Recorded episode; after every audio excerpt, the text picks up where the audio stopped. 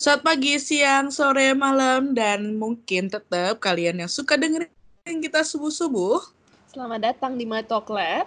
Topiknya serius, ngobrolnya santai. Yes, jadi karena kita hadirkan segmen sisi lain, segmen baru di podcast kita, Mhm. ternyata tuh responnya bagus gitu loh. Jadi minggu ini kita adain lagi nih segmen sisi lain dengan narasumber yang berbeda dan pasti ceritanya beda. Asik dong. Ya, jadi yang kali ini kita menghadirkan karena kalian udah lihat ya, kenapa ketawa duluan ya?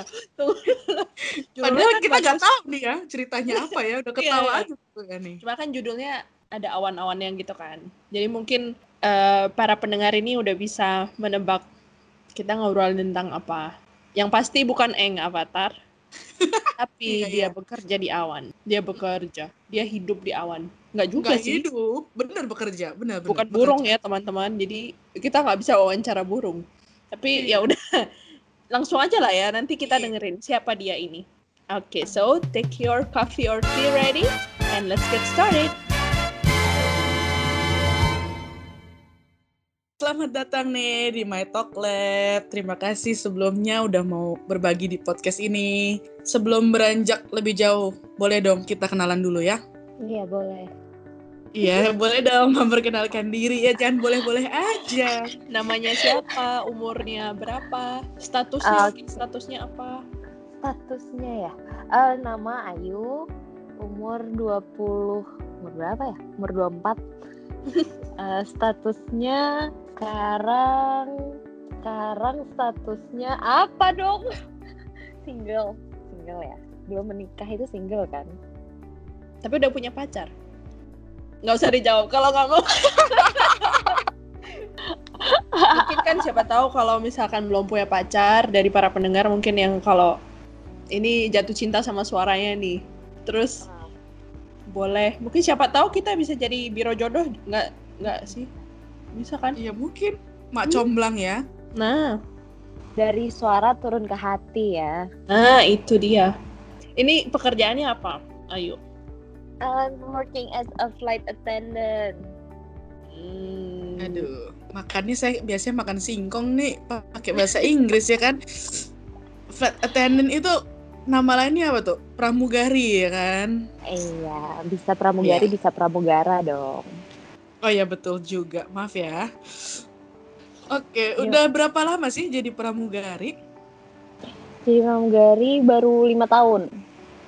Hah, lima baru lima tahun itu nggak baru loh. Soalnya senior senior aku kerjanya 20 sampai 30 tahun. Jadi aku kan Oh. termasuk baru banget. Wow, iya sih lima tahun. Tapi lima tahun lumayan lama loh. Ini di salah satu maskapai Indonesia ya. Iya. Salah satu maskapai Indonesia. Kalau boleh tahu dari sekian banyak eh, jenis pekerjaan, kenapa sih milih jadi pramugari gitu? Oh, ini kalau secara pribadi ya. Pertama banget itu karena aku males kuliah. Oke, Kayak jujur sekali mentok Anda gitu. ya.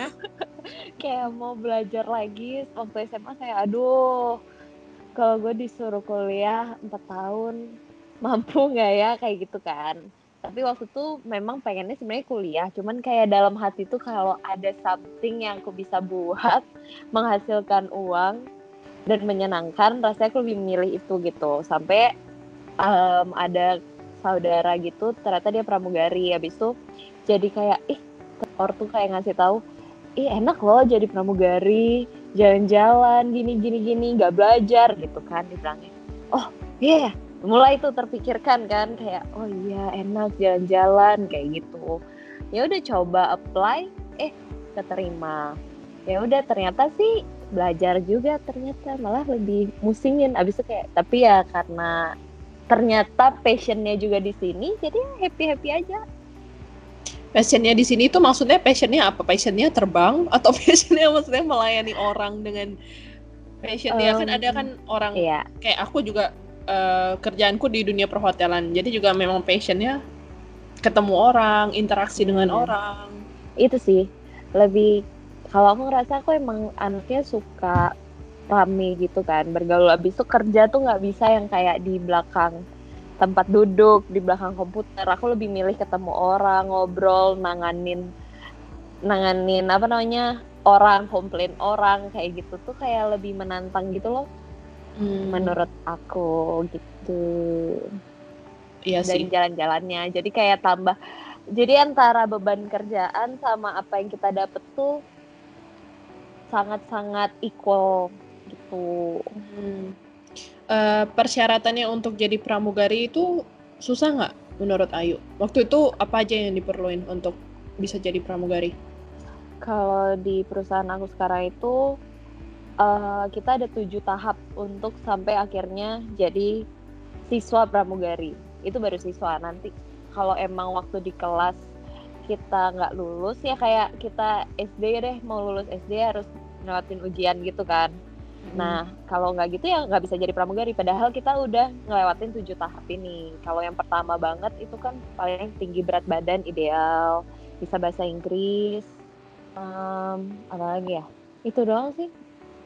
Paling pertama dasarnya banget, tapi nanti kan ada tujuh tahap tes itu yang struggle banget, yang apa namanya saingannya itu kayak saingannya tuh kalau kita pas lagi recruitment tuh kayak ngelihat anjir rasanya gue nggak bakalan masuk deh kayak gitu loh karena saingan-saingannya itu kayak yang cantik-cantik tinggi-tinggi kayak putri Indonesia putri Indonesia kan banyak kan yang em, ikut daftar pramugari gitu Hmm.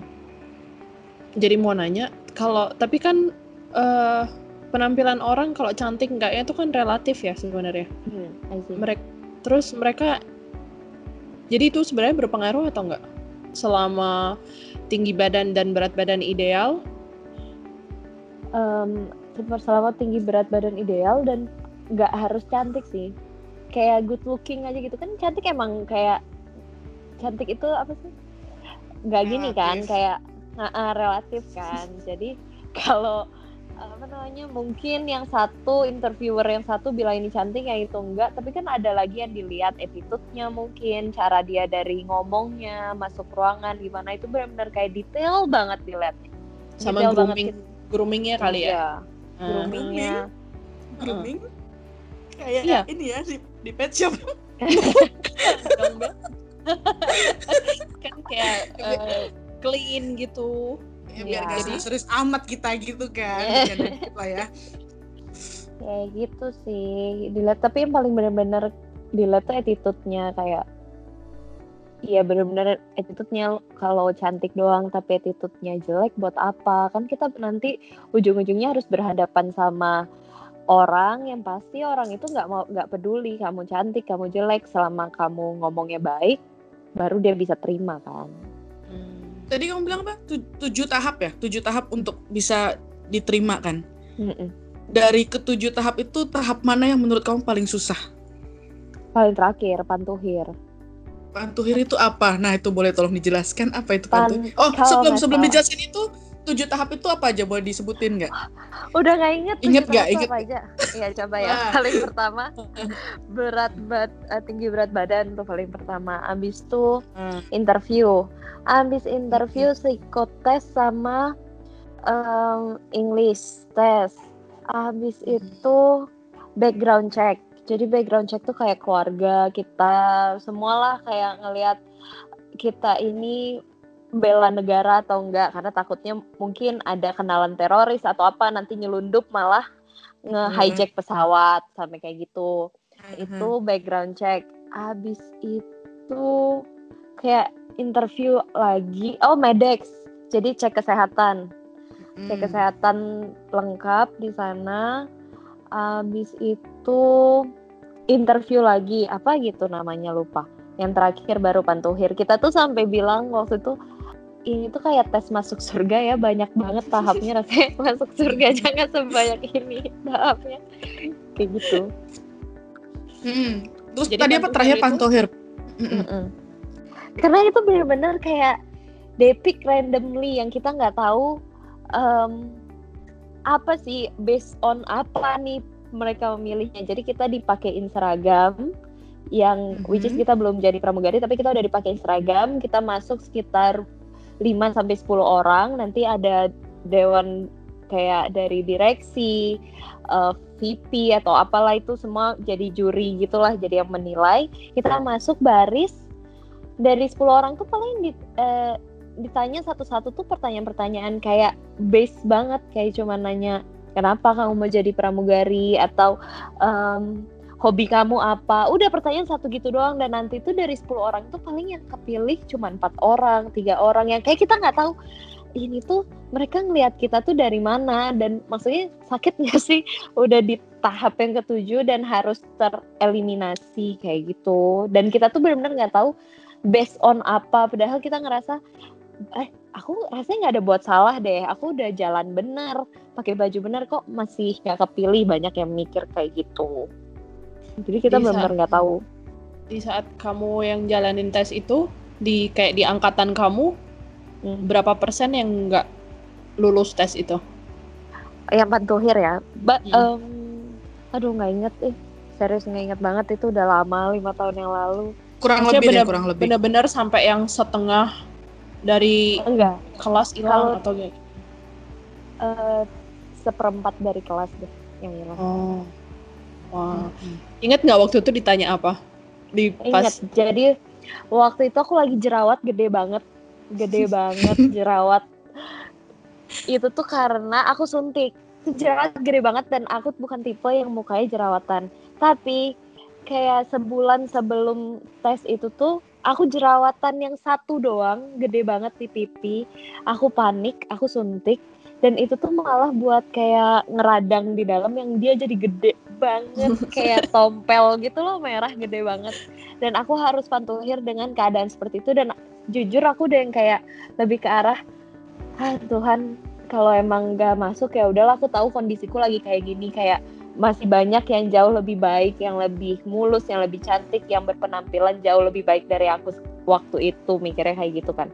Udah seikhlas itu menerima keadaan waktu itu dan pas dan udah nervous dong karena ngerasa diri lagi nggak oke okay, pasti kayak nggak pede gitu kan jadinya.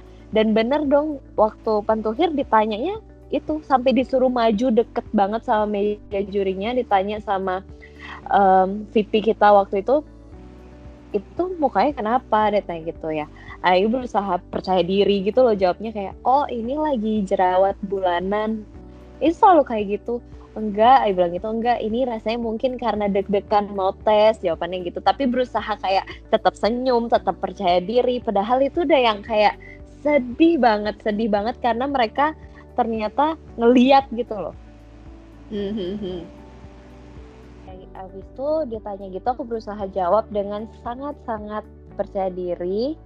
Udah habis tuh aku yang keluar tuh udah dengan keadaan sedih sih sebenarnya. Kayak aduh ditanya lagi tadi ah pasti nggak lulus nih. Sampai udah nelpon mama waktu itu bilang rasanya kalau nggak keterima jangan sedih ya. Kayak gitu jangan terlalu ngarep ya soalnya yang cantik-cantik tuh banyak banget. Saya bilang tuh saya nggak mungkin deh kepilih yang jauh lebih cantik lebih tinggi yang lebih proper buat dipilih sama perusahaan sekarang tuh kayak lebih banyak dibanding Ayu. Rasanya termasuk yang bakalan gak keterima deh kayak gitu mikirnya. Eh ternyata keterima dan itu tuh kayak ah serius? Keterima? Masih kayak malah nggak percaya. Senengnya belakangan masih lebih kayak ini di prank atau gimana? Kok bisa keterima dengan keadaan seperti itu? Karena itu worst banget itu jerawat worst banget kamu keterima tapi bohong masa gitu? Kan gak gitu dong konsepnya. Atau mungkin jadi up salah. Up salah. Uh. eh, ini bukan Ayu yang ini ya gitu kan? Kayak ah, udah seneng. Up salah. Hmm. jatuh lagi ya kan? Okay, terus dari setelah itu udah lulus tes jadi udah boleh terbang atau masih Belum. ada masih tiga bulan di training centernya ujian semua mata pelajarannya penerbangan lah untuk jadi pramugari untuk dapat license-nya. Dan that's not easy sih. Serius nggak yang kayak orang-orang pikirnya jadi pramugari itu enak. Udah selesai rekrutmen keterima. Udah deh terbang. Itu kayak sempet bahkan sempet kayak aduh gue me memilih jalan muter buat nggak kuliah tapi gue malah disuruh belajar lebih keras lagi sekarang kayak gitu. Bener-bener ujian lisan apa itu kayak tertekan sih. Dan maksudnya kalau mungkin kita kuliah kita masih banyak pelajaran yang kita udah pelajarin waktu SMA SMP matematika. IPA atau apalah itu diulang ditambahin kan. Ini tuh bener-bener semua bahasa penerbangan yang kayak dan semuanya bahasa Inggris jadi kayak tambah muter otak gitu kan. Ini serius nih harus harus ngerti dan hafal bener nih kayak gitu. Dan kita kan bener-bener di atas itu zero mistik kan. Bener-bener nggak boleh ada kesalahan yang which semua pelajaran itu ya kita harus hafal dan ngerti bener-bener harus. Nggak boleh enggak karena di atas sana nggak boleh ada yang namanya salah. Kalaupun terjadi bad things nggak boleh ada salah kayak gitu loh Ya juga ya kalau udah di pesawat terus amit-amit ada ini kan emergency situ situasi Mm-mm. emergency gitu terus salah pakein ini pakein pelampungnya kebalik gitu. Iya kan? Kali kan? Iya, iya, iya, makanya benar. benar-benar harus kalau misalnya kita kuliah kita salah atau waktu kita kerja jadi akuntan atau apa salah masih bisa di tip X kayak gitu kan. Masih masih masih ada remedinya masih bisa ngulang. Lah kalau emergency habis tuh kita buat salah mau ngulang gimana nyawa orang hilang satu. Iya. Satu pesawat, bukan satu aja. Satu pesawat.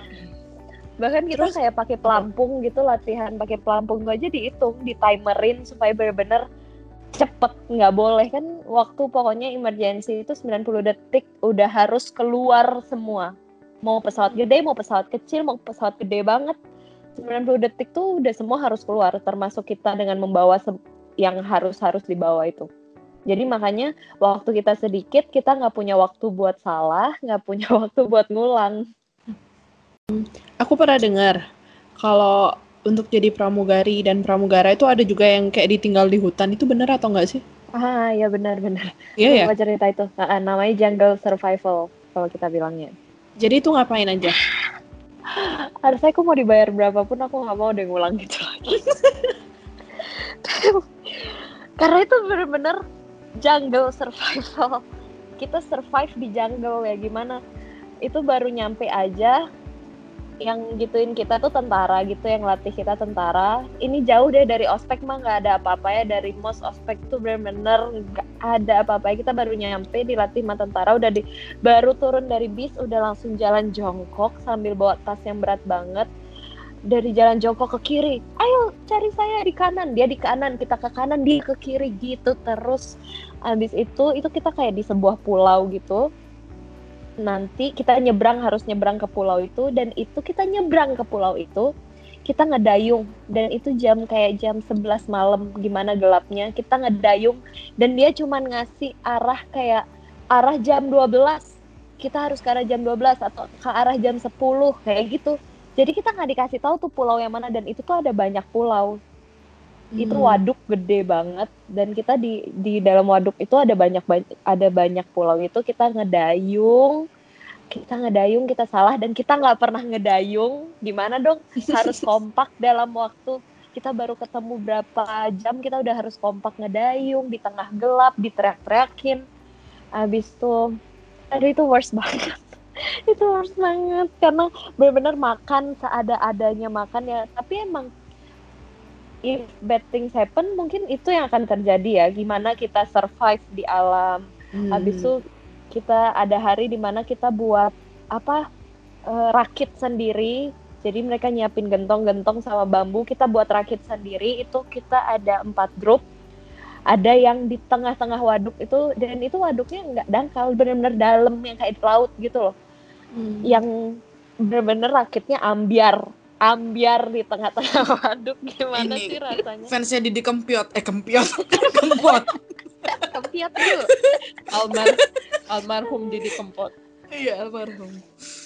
gitu itu benar ambiar habis itu yang kita harus ngedayung jadi ini karena di air ya kebanyakan air jadi kayak banyakan ngedayung ngedayungnya satu kita dikasih kayak eh, perahu kecil yang isinya satu perahu itu tiga orang siang bolong kayak jam 12 atau jam 1 kita tuh cuma dikasih tahu kayak lagi tuh eh, nanti di pulau itu ada bendera merah putih kalian cari. Dan itu banyak banget pulaunya. Jadi kita harus kayak ngedayung siang bolong nyari yang mana pulau ada bendera. Oh ini bukan belum lagi airnya masuk ke dalam perahu kita harus ngeluarin. Ya kayak gitu gitulah Wah, itu berapa lama harus dan itu tuh semakin pintar semakin kompak kita semakin cepat kita pulang katan aku lima hari ada yang katanya 8 hari, ada yang 9 hari. Dan itu tuh kayak bener-bener ngelewatin satu tali, satu tali kita harus lewat atau nurunin tebing dengan tali kayak kayak apa sih namanya? Kayak permainan-permainan. Iya, kayak gitu-gitu lah. Mm -mm. Tapi ini bener-bener kayak di jurang, kita harus berani, nggak boleh nangis. Karena bener-bener ya bener juga sih kalau terjadi emergency dan kita di hutan mau nangis. Emang selamat kalau nangis. Kayak gitu. Wow. Berat loh ya. Itu kan itu kayaknya yang orang banyak orang juga nggak tahu kan tentang sisi itu, ini nih.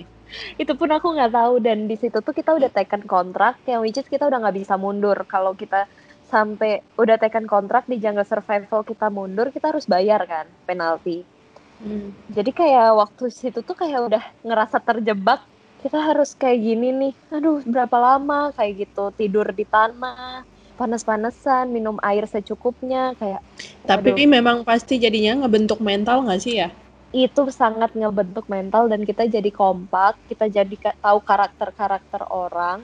Kelihatan kan di saat kita kepepet pasti yang keluar aslinya kita kan. Yeah. Yang berjiwa pemimpin, ada yang berjiwa followers, ada yang kayak misalnya temennya dimarahin ya udah dia bodoh amat gitu, atau ada yang kayak ngebelain temennya, ada yang nolong temennya, ada yang ngerasa gue udah capek lah gue ngurus diri gue sendiri aja nggak bisa kayak gitu.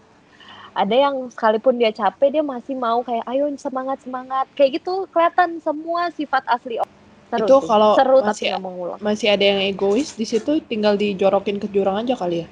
Nah iya pasti ada pasti ada satu yang egois dan kita tuh sampai gemes. Ada satu anak di angkatanku yang kayak dia sampai udah mohon mohon sujud sujud sama pelatih saya mau pulang saya mau pulang. Dia udah nggak kuat dia mau pulang dia sujud-sujud berkali-kali.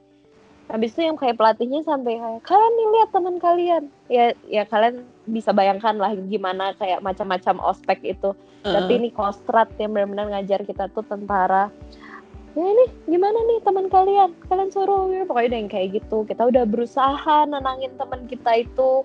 Kita yang harus menanggung hukuman-hukuman yang dibuat oleh ulah teman kita itu ya mau gimana? Jalanin aja. Makan harus habis yang benar-benar itu udah enak banget ya pengen muntah? Udah. Yang disuruh makan tuh misalnya lauknya ada lima. Ayo lauk pertama makan. Enak enak. Lauk ketiga lauk keempat lauk kelima sisa nasi putih terakhir makan tuh nasi putih. Sampai udah yang kayak udah nggak bisa nelen. Karena sisa nasi putih doang gimana sih rasanya? Kayak gitu. Tapi teman kamu yang itu sampai sekarang masih jadi pramugari atau enggak masih. Dan kalau misalnya ngebahas itu sering tajakin Elo eh, inget nggak? Lu gimana pertama pertama ya aja. Aduh gue anak mami banget tapi karena itu gue kuat. Yuk dia bilang gitu. Iya juga sih. Sekarang jadi jadi bisa kuat tegar menghadapi dunia kadang kalau kita ngadepin hal-hal aneh di pesawat tuh kayak ah, ini nggak seberapa lah dibanding waktu jungle survival kayak gitu Wow, panjang ya ceritanya menuju menjadi seorang pramugari loh ternyata. Harus bertahan sebegitunya gitu kan. Oke, yeah. kita lanjut ke poin berikutnya nih. Kalau di kantor tuh kan ada jabatan-jabatannya gitu kan ya. Direktur, manajer, pegawai, biasa gitu kan. Hmm. Kalau di pesawat seperti apa?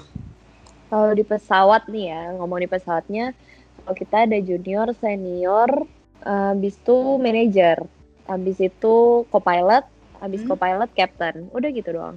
Kalau di pramugarinya sendiri ada ada jabatannya sendiri-sendiri juga atau gimana? Ada. Ada yang pertama junior, senior. Habis itu kita ada maitre de cabin. Itu tuh kayak maitre de cabin ini di atasnya senior yang which is dia ketua kelas. Kan kalau di kita kan ada ekonomi, ada bisnis, ada first class. Mm -hmm. Nah, itu tuh setiap kelas itu ada yang kepalanya. Jadi nanti lebih gampang koordinatornya apa berkoordinasinya ke manajer gitu. Kalau hmm. pesawat segede itu nggak ada yang mengepalai di setiap kelas kan manajernya kelabakan dong siapa yang menang yang bertanggung jawab untuk setiap kelas. Udah manajer udah sampai situ. Pramugari. Tapi kalau misalnya itu untuk di pesawat nanti kalau misalnya kita mau ke kantornya atau kerja di kantornya ya di atasnya manajer kayak mau nggak jadi chiefnya awak kabin gitu. Dia nggak Hmm. terbang lagi, jarang terbangnya lebih ber, kayak ngelihat nilai kita, ngelihat absensi kita, tugasnya udah lebih susah lagi nanganin komplain-komplain dari penumpang kayak gitu. Setiap terbang itu timnya beda-beda atau selalu sama? Beda-beda terus. Kayak misalnya temenan Ayu temenan sama siapa yang deket gitu nggak bisa ya terbang bareng. bisa. Bahkan sama teman seangkatan aja tuh kayak cuman beberapa orang yang selama lima tahun kerja nih pernah terbang bareng. Sisanya mah Wow. nggak pernah gitu. Dan kalaupun udah terbang bareng, kayak belum tentu bakalan terbang bareng lagi. Gitu. Nah, sebelum kita mengudara lagi lebih jauh, kayaknya kita harus tahan dulu rasa penasarannya nih. Jadi, tungguin terus podcast episode kita minggu depan. Masih tetap sama Ayu, karena aku punya banyak banget pertanyaan. Nanti kita bakal korek-korek lagi. Iya nggak, Bu Marsha? Betul sekali kita pantengin terus podcast ini sampai minggu depan. Oke, sampai jumpa. Bye. Bye bye.